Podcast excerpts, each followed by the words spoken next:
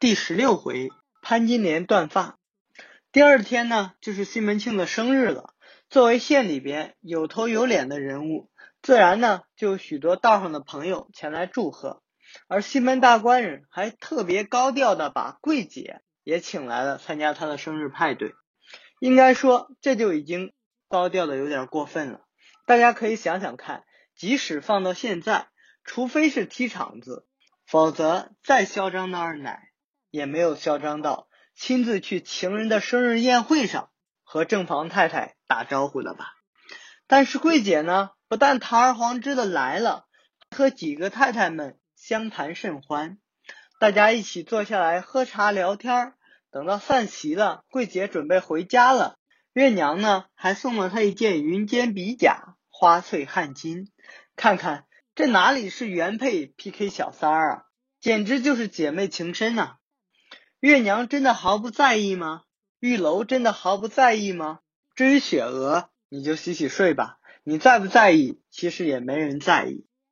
要说到真的一点都不在意的人，估计也就只有娇儿了。而且当天他是相当的兴奋，就是他亲自引着桂姐拜见月娘众人的。当然，这也可以理解。娇儿自己虽然已经差不多算是人老珠黄了，被嫌弃了。但是没关系，自己的侄闺女现在正是当红，这可是给他大大的出了一口恶气，所以他现在也是人逢精神喜事爽，状态飙红啊。而至于桂姐有胆子敢过来干这种完全是挑衅性质的拜码头，也是基于自己这个姨妈的全力支持。月娘啊和玉楼，即便要发作，也得看着娇儿的面子吧。我们再退一步讲，你月娘要是真的想骂几句，图个心里痛快，可你骂什么呢？一般人也就算了，偏偏这家人你没法骂。一般来说，原配骂小三儿，也就那些词，什么贱人啊、婊子啊之类的。可极具黑色幽默意味的是，桂姐这一家人还真的都是婊子。你要骂婊子是婊子，那不是给自己添堵吗？所以月娘除了在心里面把他们全家女性家属问候一遍之外，也只能表面和和气气的给面子算了。可是偏偏有一个人还真的就一点面子都不给桂姐，谁呢？那就是金莲啊。桂姐今天过来还要专门拜访一下金莲，毕恭毕敬的要宣称拜见五娘，其实也就是单独过来找金莲凑显摆。可金莲那是相当有性格。叫春梅把房门关的铁桶相似，姿态是相当的强硬，那就是摆明了老娘就是不给你这臭婊子面子。这一来呢，反正今年和娇儿已经撕破脸了，也懒得再假惺惺的和你这家人做什么姿态了，干脆把战线彻底拉开。二来呢，今年这次和西门庆闹出的偷情风波，很大一部分外因也是因为桂姐。这个小狐狸惹出来的，所以今年本身呢，就是对他憋着一肚子怨气的，所以大家也别打太极推手了，索性就把各自的意愿挑明了。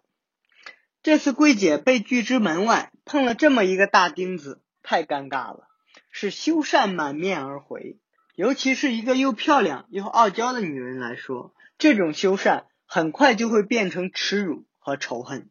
桂姐呢，自然也不例外。他马上就展开反击了，桂姐马上就开始在床上向西门庆撒娇，说金莲呢不给他面子，让他很受伤，然后就让西门庆帮他要一绺金莲的头发。说实话，桂姐的这个想法其实是相当恶毒的。为什么呢？中国人历来讲究身体发肤受之父母，像曹操经常干的一件事情，就是为了严明军纪。把自己的头发割下来示众。虽然孟德公自己是个脸皮太厚的人，割头发跟玩儿似的，但是其实也暗示了在古代，一个人的头发其实就相当于他自己的头。所以桂姐这么干的潜台词是什么呢？那就是我要潘金莲的头，怎么样？够狠吧？所以说啊，当女人因为吃醋而发狠的时候，她们绝对。可以要了你的命，但是对于西门庆来说，问题不在这儿。这帮女人怎么闹他不管，问题在于他天天在床上和桂姐吹嘘自己如何如何牛逼，说家里那帮女人如何如何爱他爱的死心塌地。他西门庆指东那帮女人就不敢往西，既然把牛皮吹破天了，这会儿要是这头发要不到，那他大官人的脸面往哪儿搁？岂不是要被这小蹄子给看扁了？所以呢，也只能豁出去了。好了，我们这就来看看他是怎么向金莲要头发的。这是《金瓶梅》中非常经典的一段。西门庆当晚溜回家了，进了金莲的房中之后，马上又装出一副生气的样子，又喝令金莲把衣服脱了跪下，然后叫春梅把马鞭拿过来，看样子是余怒未消，还要收拾金莲。可是春梅的反应太好玩了，因为春梅呢根本不买他的账，居然还对他撒娇：“爹啊，你看你真没羞，娘又没干什么，你就信了雪娥那些淫妇胡扯，你这又要打，叫人家怎么跟你一心一意嘛？我就偏不给你。”说完之后，春梅居然还拽上门走了。接下来西门庆的反应就更有趣了，他先是一愣，然后马上笑呵呵的。把金莲抱起来说：“我的亲乖乖，你给我一绺头发好不好？”金莲那是条形皇后啊，马上就明白是怎么一回事了，然后就和他逗趣说：“好亲亲，我就偏偏不给你。”这急的西门庆啊，好说歹说，连哄带骗，最后说是拿来做网巾的，终于从金莲那儿讨到了一绺头发。历来的读者在读到这一段的时候，都会忍不住。发出会心的一笑，为什么呢？在这一段中，西门庆完全就不像是一个情场高手，倒像一个想要偷糖果的小孩，在自己精心策划，其实却拙劣不堪的谎言被大人一眼识破之后，非常窘迫的对着大人撒娇。这种巨大的反差带有强烈的喜剧效果，让人忍俊不禁。这种看似矛盾的表现，其实也给我们展现了西门庆。非常可爱的一面，你会感觉到这个流氓奸商其实好像就是我们身边的某一个朋友，在向老婆吹牛无法圆场之后，来找你商量对策。他的这种略带一些不知所措的窘迫赖皮形象，就是这么的活灵活现、有血有肉的展现出来，也从另一个侧面给我们暗示了西门庆那种迷人魅力。其实也就是从各种这样的小小细节中慢慢培养起来的。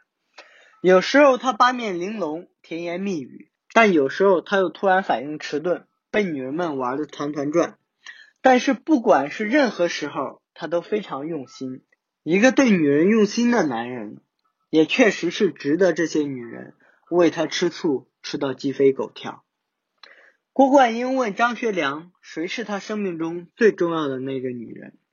张学良有一句很经典的回答：“赵四最好，蒋四最爱。”而《金瓶梅》在经过如此多的精心铺垫之后，终于就要迎来那个最爱的角色。在金潘金莲以及梅庞春梅已经全部登场之后，中间那个最重量级的平已经呼之欲出了。那么，这个西门庆一生最爱的女人到底是谁呢？我们下回来说。喜欢我的评书，可以点击关注哦，这样你就不会错过每一回的更新了。